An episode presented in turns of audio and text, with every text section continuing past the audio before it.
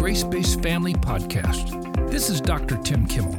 For over 40 years, our ministry has been teaching people all over the globe how to turn God's act of grace into the defining feature of their closest relationships. We're excited for you to listen in on the conversation. Hey, Michelle. Hey, Karis, how are you? Doing good. Um, today, we are going to, well, get a little personal, Yeah. Talk about our lives a little bit, um, and uh, wanted to focus a little bit on the concept of codependency, what that means, and how it's a little sneaky and sinister and can really affect our relationships. Um, and so, and you've, you have, I don't want to say you have some personal experience with this. You're kind of Cody, as Um, we call it in Uh, our house. Yeah, kind of co- co- cody. Yes, kind of codependent. Um, but this this can develop. uh, It obviously it develops over time, and it can have a lot to do with your family of origin and the structures that you grow up within, and um, the level of needs that various family members have. And so, I just wanted to know if you would be open to sharing a little bit of your story with us and how codependency kind of came home to roost Yeah. for you. Well, I would will definitely start with the, the thought that when I first heard about codependency, the term was probably like, I don't know, 10, 15 years ago. And in my mind, I'm like, ugh, that seems like someone who's really needy. Mm. Like relationally needy, and that's not me. So I mm-hmm. can't, I cannot be right. codependent because I pride myself on like a lot of self i'm self-efficient i can do it on my own i'm not a clingy person per se. So um, i had a misunderstanding of what codependency was. Mm. So to share a little bit of my story i was raised in southern california mom dad i was the oldest. I have one younger brother who's three years younger than me um, his name's sean everything seemed pretty easy and wonderful in our family um, until we moved to Arizona. Um, I was about in junior higher high school. My brother was again three years younger, and he started struggling with mental illness. Right, you could kind of see it, but this was before this. You know, we used to diagnose things, right? So he was struggling with depression, and then that led to um, him taking stimulants, which turned into drug, you know, more drugs, and it got uh, very tumultuous in our home. So by the time I was in high school, um, he would be when I'd walk in the house, I'd be on eggshells because I didn't know what we were walking into. He'd be yelling. He would be screaming, punching holes in the wall. I'd lock myself in my room at night just to make sure I was safe.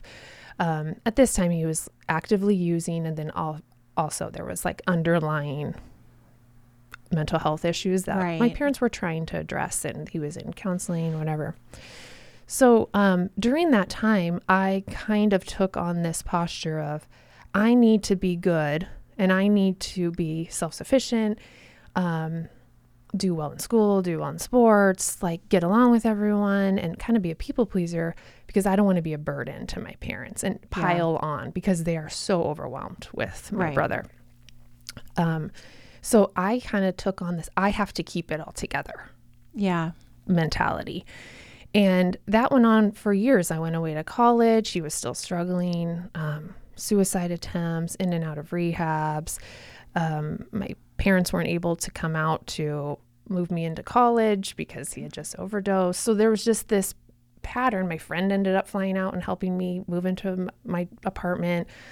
They didn't come to my graduation. Like, so there was a lot of these things that I kind of dismissed, like, oh, it, it's fine they're doing the best they can which t- now i'm looking back and going oh there's there's a lot of grief and and Yeah. hurt in that um but uh, i would be up at night so worried that he would kill himself hmm. or that he would overdose that it would jolt me out of bed and i would feel like i was under a spiritual attack and i would hmm. just be praying you know against that and about I would say 10 years ago, I heard the Holy Spirit say, He's not yours.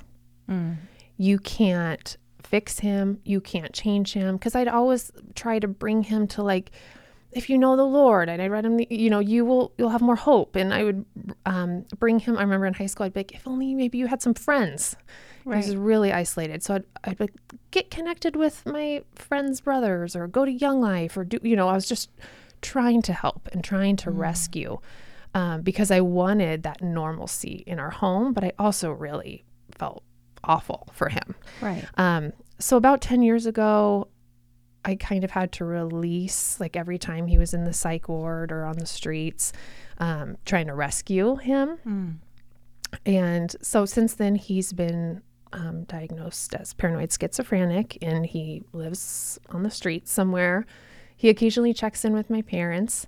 Um, and I don't have any bitterness. I just have like deep sadness Yeah. deep sorrow. And so, um, probably around 10 years ago, my friend recommended this book by Melody Beattie, I think her name is, and it's called um, Codependent No More. And as I was reading it, I was like, oh, wait a minute, this is totally me. Yeah. I totally want to fix problems and I want to help and take, you know, over this relationship because I want to rescue them. And I don't think for me it was self serving because I wanted to be this savior or, you know, the, Mm-hmm. the, I was just like, oh my gosh, what if my brother takes his life and I'm an only child? Like, Mm-hmm. I don't know if we can rebound from that. So, um, and you love him, oh, I, absolutely right? You and I know? and I hurt for him and my parents like the deep sadness and sorrow that brought to our family. I think you can't help but kind of come out of a situation like that having some codependent tendencies. Yeah.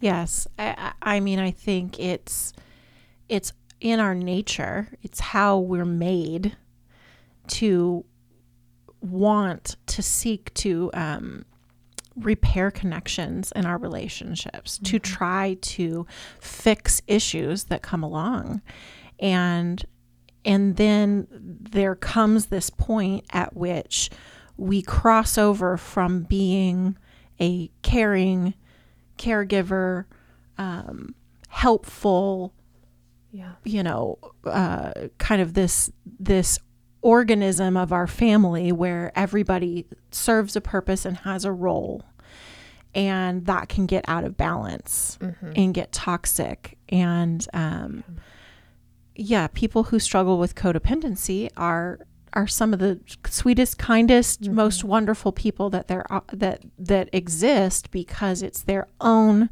strengths that become a weakness when they're pushed to an extreme and circumstances just push them to an extreme sometimes. So, well, thank you for sharing that part of your story. I know that that it, it's hard. It's hard to talk about. Um, But I think it's it's it's been really helpful for me to recognize, oh, okay, I have a tendency when there's dysfunction in a relationship to want to be the caretaker or um, you know, not have a lot of boundaries Yeah. to help. Like I have to help this. I got to go fly out there and do all this, right? yeah. And this, you know, kind of finding this out about myself has helped me kind of set better limits and say, okay, I don't need to be taken advantage of by this person, whether they're meaning to or not. Like, I need to have my own guardrails up and be, I don't know, not so needed by them right. and not feel like I can fix them because I can't. right.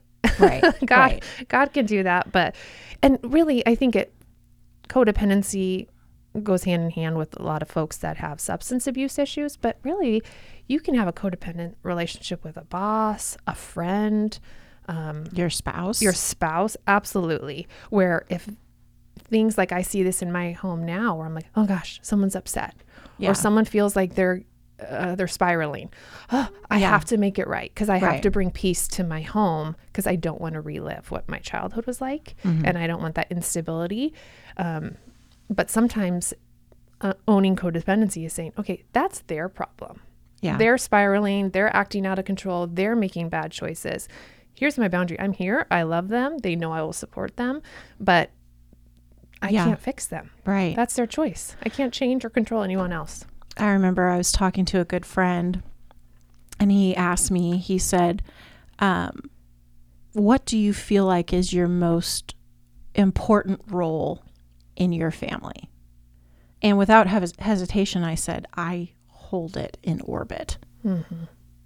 I am the gravity that keeps it from flying out into the ether. and he's like, I understand that. And I think you're correct that that's what you do. But that is codependent. Mm-hmm. right? Absolutely. yeah. and and it was really the first time that I assessed myself and and recognized that yes, so much of my emotional energy and time and focus is on keeping the people in my home uh, happy yeah. and Stable. stable and healthy. Mm-hmm. And I've talked a little bit on this podcast about, um, you know, the breakdown of my marriage and and divorce. And so there there were there was some codependency that was woven into that story. And yes, you know, my my ex-husband's choices on on you know being unfaithful and um, basically breaking the covenant of our marriage with his own choices and sin that he owns that. But there was a lot of kind of sinister codependency woven in where so much of what i did was to try to keep something together that was at least for the two of us irreparably broken. And i couldn't fix it. I couldn't change it because i can only control my own behavior and choices and my own um, my own commitment to um, to a process of restoration. I can't make him do those things. And i was trying to make him do those things just with the power of my own will and my prayer and my uh, how i would behave and and that um, when you described the feeling of walking into the home and feeling like you're walking on eggshells because you don't want to do anything to to put someone off and to throw them off and to cause them to spiral well you you know that's no way to live Right. and, and i think a lot of the um, challenges that my daughters faced through the breakdown of my marriage was them feeling the same way trying to keep things stable keep them normal. And when they got tired and unable to kind of hold that mantle anymore it caused a breakdown in, in their own mental health in some ways. And a lot of those things have improved. Um, but yeah there's a lot of codependency there. What uh, do you have may, maybe you've read or you have your own like kind of good definition of what codependency means? Um, that's a good question. I would say it's trying to own more responsibility for a relationship than you should. Mm. Um, like your example of your marriage, like you were trying to keep things together in a maybe toxic or you know unstable environment. You can't you can't do all that on your own. Right. And I'm tr- I was trying to fix the problem of my brother's addiction on my own so much so that it was compromising my own happiness. Right. And my own and my own joy. And you start sometimes ignoring or um, coming up with excuses for other people's uh, problematic behaviors. Yeah. Well it's okay that my brother pulled a knife on my dad because he's he's really struggling. He's Yeah. really mentally ill. No that's not okay right right Like, Right. it's not okay Right. that we have to call 911 all the time like on a tuesday night like that's Right. not ra- okay and i can still love him in that but um i don't know it's really hard i think when you're in a codependent pattern it's hard to even see yeah see it sometimes it takes someone from the outside saying this Yeah. isn't healthy it seems like um, a lot of what you're doing is again rooted in from a very good place of people pleasing and care and concern for others. And we're going to talk about where's that line because we are supposed as believers we are supposed to care and love for people. But i think a Mm-hmm. Little bit of it is our motivation and a little bit of it is rooted in fear. And i was very fearful of what would happen if my brother harmed one of us or himself. Um, Yeah. so i think a lot of it is just um, for me it was not trusting God enough that God loved loves my brother more than I can mm-hmm. or more than I even more than my parents do and um, I can't fix or rescue anyone that's God's Yeah. job Yeah. I think um, a pattern you see with uh, codependent relationships is the kind of dysfunctional and disproportionate amount that one person in the relationship is a caretaker and the other Mm-hmm. person seems to take advantage of that caretaking, Mm-hmm. right? So whether that looks like mental health challenges or addiction or um, you know, uh, even abusive, you know, Yeah, even abusive narcissism. behavior, Mhm. yeah, narcissism, all those kind of things. It can kind of take on different faces, but um, you know, typically one partner is going to take care try to take care of that other person to the to the extent at which that becomes enabling Mm-hmm. to that behavior.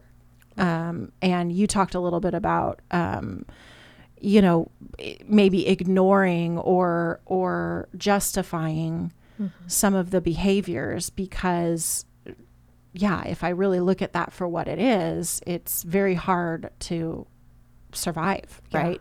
And I think I think it's important to say that a lot of us do this out of survival, and a lot of this comes into our life very early on in our you know either sibling relationships parental relationships um, there can be a lot of codependency that exists between parents and children Yeah. um, because as a parent that is a caretaking role you are supposed to take care of your children.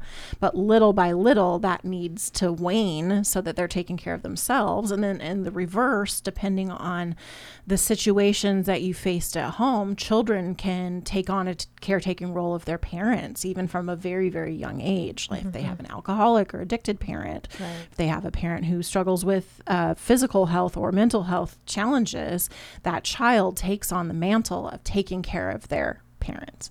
And that can get messy really, really quickly. Um, I like what you were talking about with boundaries. Um, I think in any kind of dysfunctional relationship, one person lacks boundaries and the other lacks respect for their boundaries es- in codependency. And um, not that, like, my brother wasn't choosing that path. Like, I know he loves us immensely. He was not choosing to lack all of our boundaries, make us terrified to come home or to go to Right. sleep at night. Um, it's not that they choose it, they simply don't know any other way. Like they don't have the tools, they are not equipped, or they grew up in a family that was abusive or whatever. Um, so I think the hardest thing though is for the person that recognizes they're codependent is to start, and I would recommend reading that book, Codependent No More, or working with a, a counselor or therapist to start identifying where are some ways that I can set boundaries around myself while mm-hmm. loving this person? And like for me, it was I'm going to love my brother. I don't have bitterness towards him, but he can't be around our kids. Like he's Right. not safe. So I'm going to love him at a distance. yeah. Um, we enlisted our number from the white pages because he thinks that we're part of the CIA and wants to kill him. You know, so unfortunately, I'm like, oh, it's just so sad. And the kids are always like, why don't we ever see Uncle Sean anymore? Right. And I'm like, well, because he's just not healthy and we had to set that boundary, but we love him and we will pray for him. And the old, older man, I'm still working through this, would have thought, that's not, that's not love Yeah. To set to not see your brother for years on end and to not let him know his nephews. But sometimes the most loving thing to do for someone is set those boundaries. Yeah. And enforce them. Yes. I saw something on TikTok yesterday. you know, Keep that- it a little light here. Uh, keep- well, keep it a light, but but also, you know, you got to be careful with your sources. But this was a therapist on TikTok who um, has a lot of content around codependency and mm. boundary setting, and you know, he this TikTok he was talking about how people say, well, boundaries don't work with that person mm. right? Because what they're recognizing in that is that this this other person lacks respect for their boundaries. And he he wanted to make sure it was clear that when we set boundaries that's on us we're the only people that can set the boundary. And then regardless of the other person's behavior and whether or not they respect those boundaries enforcing a boundary means that you know just for an example you say if if you speak to me in a disrespectful way if you start to belittle me if you start to yell and raise your voice if you get violent i will and that's the boundary. That's the enforcement of the boundary. Rather than mm-hmm. just saying don't talk to me that way. Mm-hmm. Don't speak to me that way. Well they may still do it. So enforcing a boundary means having a plan in place for how you will respond and behave should they cross those boundaries. Mm-hmm. And it, that that was really um, I think it pointed something out to me that I had not seen before. And it's like, no, the boundary, you're responsible for your own boundaries and you're responsible for enforcing them. Nobody else can enforce your boundaries for you. And the person who takes advantage in the relationship is very unlikely to always respect those boundaries, right? That you mm-hmm. that's the reason you're having to put the boundaries in place because they have a history of not respecting those boundaries, not recognizing them. And then when they do recognize, when it's been pointed out to them, they're not going to respect it. And so we have to be prepared and courageous to, to, enforce the boundary when it's crossed. So, in that mm-hmm. example I gave, it's like, I will leave that conversation. Mm-hmm. I will leave the house if I have to. I will leave the room. I will block your number. I will disengage from this conversation if you speak to me in that way. It's been pointed out to you that this is a boundary I have and I don't like it. Whether you respect it or not is up to you. But here's what's going to happen, right?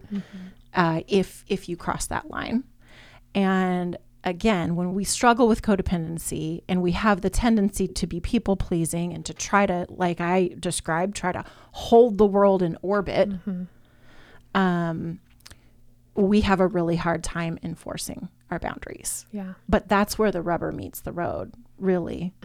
Um, and and it takes time, and we have to be kind to ourselves, right? Because you know, yeah, we're not going to enforce our boundaries perfectly every time.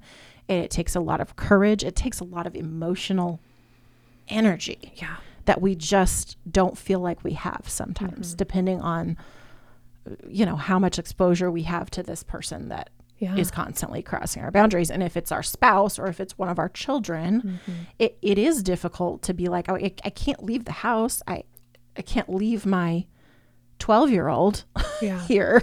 Or, you know, if it's your spouse, it's like, I got kids asleep. I can't leave, right? Especially if that pa- person is abusive and unsafe. And so that's why, you know, we need, we do need help with this. We need counselors or therapists. Yeah. We, you know, depending on the situation, it's like, we need to involve maybe law enforcement, m- maybe a, do- a domestic violence um, shelter, or people who can help keep us safe Yeah. In situations because um, I think all of uh, all of this stems from a sense that we're not safe. I don't feel safe, and so I'm going to do what I think I need to do to be safe and to keep my kids safe and to keep my home safe. Um, Or to keep this other person safe. or to keep this other person safe because they're a danger to themselves right? In the case of your brother you know that's your that was your biggest fear growing up is that he would choose to end his life or he would accidentally end his life by overdosing. Um I think I, I was a leader for a bunch of high school girls um, in a church back in Iowa. And this is one of the first times that I had experienced like, whoa, I need to set some boundaries. What does that look like with one of the girls in my group? Like she was lovely but super needy, right? Yeah, Like yeah. and I think as Christians we can get confused about goodness of boundaries, right? Like we're like, "Oh, okay, the Bible tells us to care and help this girl who's calling me at all hours and like I need to meet with you now." It's like 1 a.m., right? Yeah. Or like, oh, I feel like I might do something really harmful to, and you're like, oh my gosh, I have to help her, right? right right but um, God doesn't expect us to be enslaved. And I felt like that's how I have been a few times. I've allowed myself to be enslaved to other people's felt needs. Like they Right. feel like they need to talk to me right now to talk them mm-hmm. off the ledge. And I have to be available because I'm a good Christian right or because I want to love them well. Well, you know what? I can say, you know what? Melanie or whatever her name was, you know, I can talk to you, but it's going to have to be in the morning. You Yeah. can't call me at all hours of the night. Like we need to have boundaries. You're waking me up. You are, you know, it was always like and I know this isn't everyone, but my and I see now my mom did the same thing growing up. My mom would always she always said, "Oh, I attract the the wounded bird." Mm. and, and I'm not kidding. There was like people coming out of the woodwork in the neighborhood. I'm like, who is this? She's like, I don't know, but she found me. And my mom would like help nurse yeah. these people back to health. So I saw that modeled for me of like, this is what you have to do is when someone's in crisis, you have to be their person. But really, we can't be that person for everyone. Yeah. And there's some people we shouldn't be that for. Um, I think our own false beliefs and fear based feelings kind of create confusion, right? So we might think, like, oh, I have to fix this person because that will make me feel good about myself. I think sometimes we as Christians do yeah. that. I think I have to, we think I have to rescue them um, because it's not okay to allow them to suffer. If this girl that I'm mentoring is suffering, that's not okay. No, it, again, that's between her and the Lord, and I can be here to love her and pray for her and support her.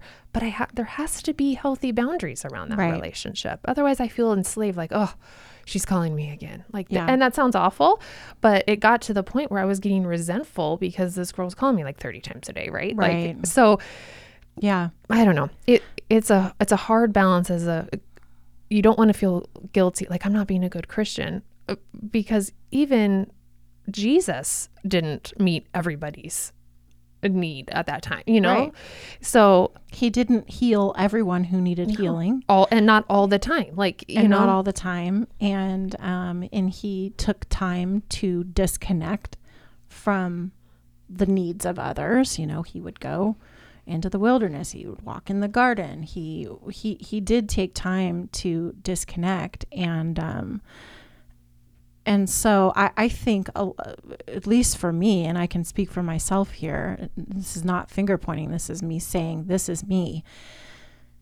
So much of my identity has been wrapped up in how I care for people and who I care for. And you know the the me sharing about my friend asking me who what is your role in your family and me immediately being able to say I I am the center of the universe. I am the sun with its gravity that holds this thing in orbit. Right? And so when I when I expressed it that way, I quickly could see what everybody else probably hears as I'm describing that is I've put myself, I've centered myself mm-hmm.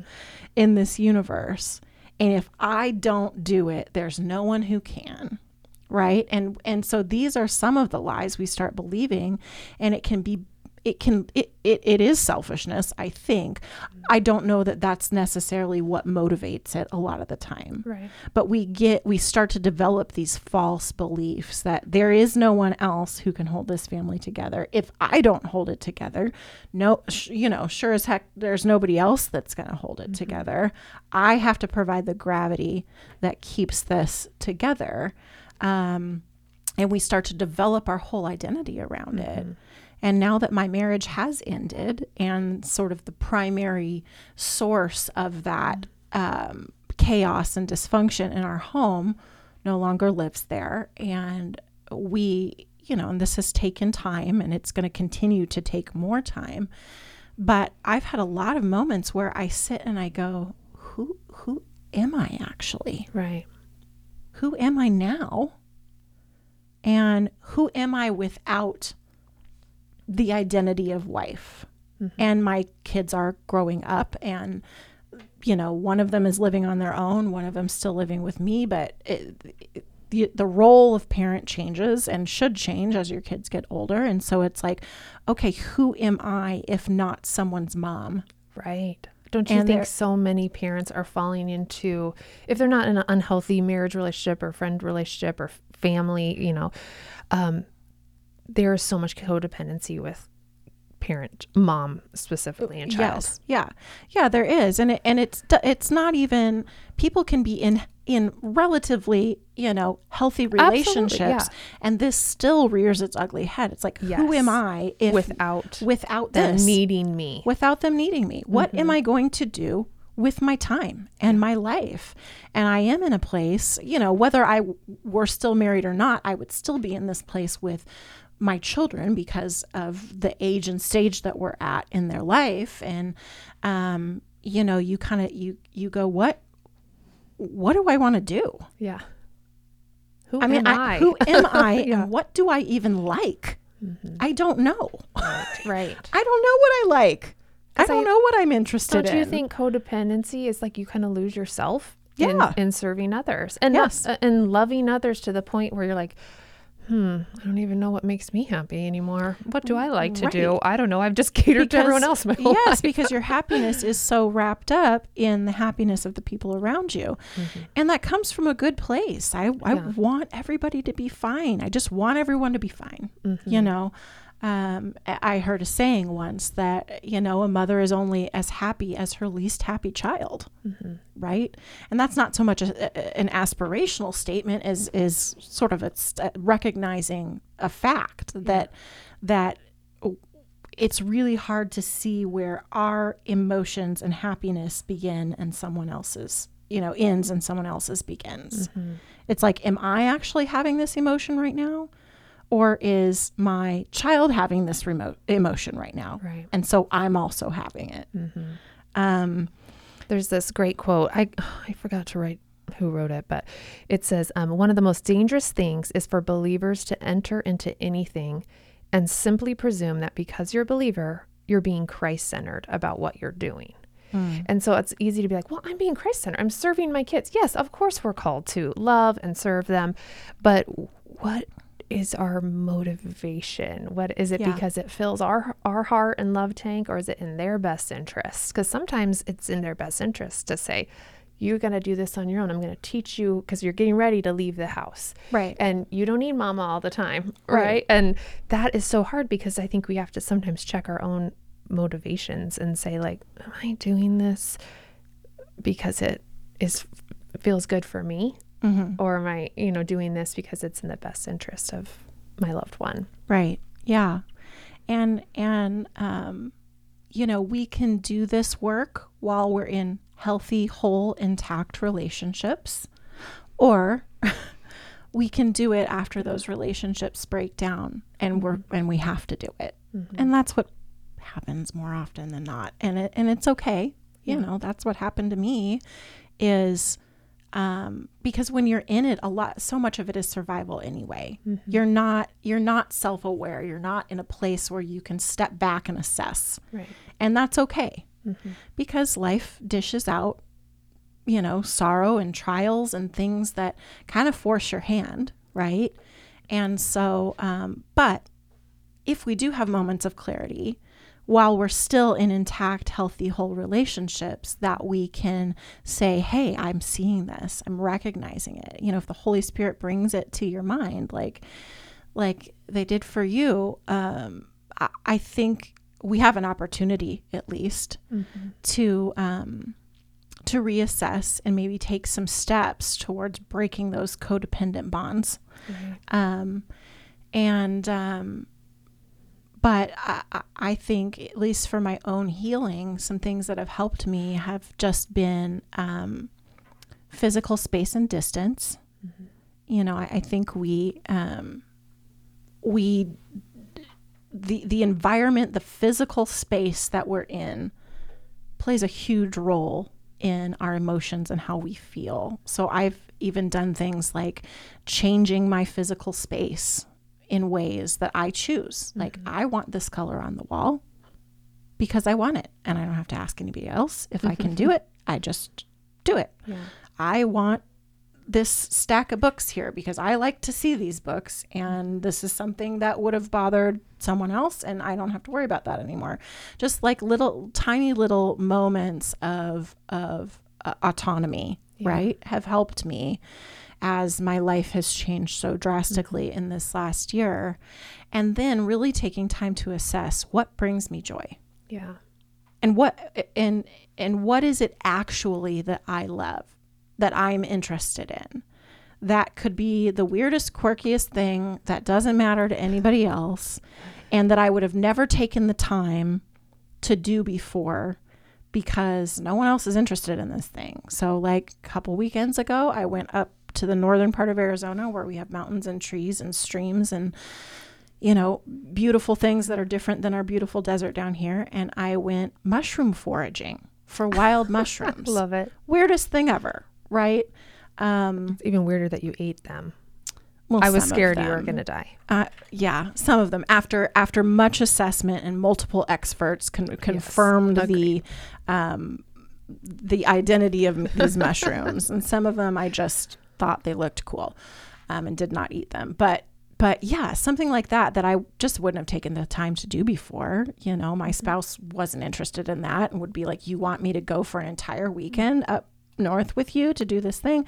But then it's like, but I did those kind of things with him all the time. I do those kind of things with my kids where it's like, I'm not super interested in sneakers, but we're going to make a special trip to this sneaker shop to check these out. You know, you took your your husband and your sons to the Nike headquarters Yeah. and saw the Nike store and they were enamored with it It and was like loved the it. longest four hours It was like of the longest four hours of your life, but we do that because other people who we love are interested in it. So there's a give and take. But Mm-hmm. I think my healing has been having to be like, what do I want to do with my time?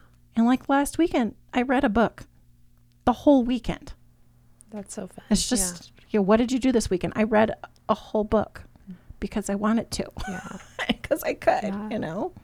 What have you found that's helped you? Um, Yeah, I would say that, well, uh, talking to therapists and just identifying um, that codependency isn't a bad word. It doesn't make mean that you're really needy or weak. right. Um, it's something that you've learned because somebody came at you with all these needs and no boundaries, and you were doing the best you could in the moment, right? Yeah. Um, so I think just recognizing, like, hmm, do I have some codependent tendencies in in dealing with people that are dysfunctional or needy or lack boundaries? And if I do, how can I get some tools to start setting healthy boundaries um, in those relationships? But also, like, realizing, like, my primary relationship needs to be to the Lord, right? If I'm trying to be everyone's savior and fix everybody, that doesn't need, that doesn't leave room for Jesus to be their savior, right? Right. So just kind of putting myself in my own rightful place of like, they don't need me as much as I think they do. Yeah. Like, God's got this God's and he got them. doesn't need Mhm. my help. And to the extent that he allows me to help him, yeah. it's it it's just out of love for me, right? You know, I think we we can minister to people. We can be the hands and feet of Jesus that do the practical things and and and the impractical things that show his love for others, but it can easily cross a line and our motivations can shift to like I need them to need me. Cuz if nobody needs me, who am I? And what am I? And what's my worth, right? And um, yeah, it takes a lot of reflection, but I do think centering Jesus is how you change the thinking and you change the behavior. That I am not the sun at the center of my universe that holds everything in orbit. That's Yeah. that's the S O N, right? Right. The Son of God. and what a That's relief Jesus. because that's too And- much work. I don't uh, want that Yeah, pressure. and I'm not good at it, right? Yeah. Uh, clearly, it didn't work. I'm not good at it, um, and uh, and it's exhausting, and it takes my focus off of being who God wants me to be, right? Because it it it's, can be all consuming, and it just sucks the life out of you, and um, so, but it's something that just so so many people struggle with, and um, what are some steps you can take to setting boundaries with others? I mean, is there anything that is there any thought process you've used or Um, kind of to piggyback off what you said, I had a therapist once that said the same thing with boundaries. And I know people that don't want boundaries usually push back against them and say, like, Right. oh, you're trying to manipulate me or control me. And she gave this illustration. We sat in chairs, knee to knee, and she said, you know, if if I say I don't, my boundary is that like you don't get any closer to me. But then if you scooch closer to me, I'm going to back up. Like I can't control what you do. You Right. could scoot your chair, you could sit on my lap. Well, I'm going to move. right? And that was just a good visual of like, okay, so if somebody is overstepping a line or exasperating me or if I feel enslaved to their constant felt needs and I can't meet them, then I have to move. I can't expect them Right. to make those changes because they're not in a healthy spot. But just having good friends and family. I mean, well, honestly, it was one of my best friends that called out to me and said, Well, you know, you probably have a lot of trauma from your childhood. And I was like, What? No, I don't. And she was like, Michelle, are you serious? Like, Yeah. look at your family. I'm like, My family was wonderful. Like, I, my Yeah. parents are, like, I was kind of in denial about, she's Mhm. like, yeah, you that's why you are the way you are now because you want to, you know, XYZ because and I was like, "Oh, you're the worst." Yeah. But really that started in me um that self-exploration of like, "Oh yeah, I guess it that isn't normal." She said that what you experienced um your house was not that was not normal and I hope you recognize that. I'm like, "Really?" I Mhm. that it actually didn't seem that abnormal when I was in it. right. So I think having friends that you can trust and a, and a community that people you let people in and are vulnerable so that they can encourage you and vice versa. So you can say to someone like, "This is like an unhealthy pattern that you're in with your spouse or with your in-laws yeah. or with your adult child. Like Yeah. maybe you want to think talk to someone about setting boundaries Yeah. boundaries." And I think even maybe taking some time to identify some some key boundaries you want to set if that's maybe how you're spoken to by that other person. You mm-hmm. know, we'll go back to that same example I gave. Okay, here's what I expect. Here's my expectations. Make sure you've clearly communicated the communicated those to the other person. And then at least internally, you need to determine here's what I'm going to do when those boundaries are violated. I'm Yeah. going to get up and leave the room, or I'm going to leave the house if I can. I'm going to end the conversation. I'm going to stop responding to the text messages. I might block their number. Here's some actual things that I have ownership of that I can do if, um, and more likely when those boundaries are not not respected. Um, Also celebrate recovery is a great resource. yes. They have a whole group with for codependent. It's called codependency or something like that. Codependent no more. Um, and then PALS is a great group. It's the acronym Parents of Addicted Loved Ones. yeah. It's not necessarily just parents. My parents and I went. Um, so if you have someone struggling with um, substance abuse issues, PALS is a great, again, just having a support system so that you can even recognize codependent behavior in your own Right. life. I I've attended some celebrate recovery um, meetings, and in particular resonated with the codependency group. They all they have a book study that you can do specifically on codependency, and I was surprised to find that the vast majority of the people in the group weren't necessarily dealing with an addiction to a substance, whether that be alcohol or or you know uh, drugs or porn or you know something shopping something like that it it much more was an addiction to codependency Mm-hmm. It was a struggle with codependency but the the patterns are so similar that the same kind of kind of steps and help that might help an addict or an alcoholic helps people who struggle with codependency because it requires a lot of taking a lot of ownership for our own choices and how we're going to respond when you know when we're faced with the temptation uh, to kind of live into our addiction of trying to fix people or trying to hold the universe together or trying to you know um, so yeah that was really helpful. I did the book study and that's helped me a lot. Um, well in closing is there any anything you want to share about um, where you're at in your journey now and Um, I, I mean, I just really feel that the Lord has healed some deep wounds and um, hurts yeah from my past, and has at least revealed it to me, so that I can be careful and wise in in my current and future relationships. Um, but just encourage people to like, just give have a lot of patience for yourself. Um, because it's really hard to to identify it and flip a switch when you're used to acting in a certain way and um, it's going to be it's a slow slow transformation yeah but at least um, the holy spirit revealed to me that oh you are codependent and have a lot of depend, uh, you know, tendencies to continue to do that unless you lean on me and let me be the Lord of your life. And Mm. continually, it's not at one time just giving him up to the Lord. I still, Yeah. still grieve. I'm like Thanksgiving. I wish my brother could come. I wish we knew where he was. And every time Yeah. I pull up and I see a homeless guy on the street corner, I'm like, please don't be Sean, because I don't know how I'll respond.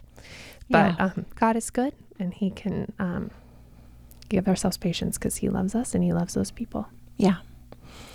Well, thanks for joining us today. And um, we'd love to hear from you. How did hearing these stories affect you? Do you think you maybe struggle with codependency yourself, or has this touched your life in some way? We'd love to pray for you as always. So reach out to us at family at gracebasedfamilies.com. Thank you. Thank you for listening to the Grace Based Family Podcast. This is part of Family Matters Ministry.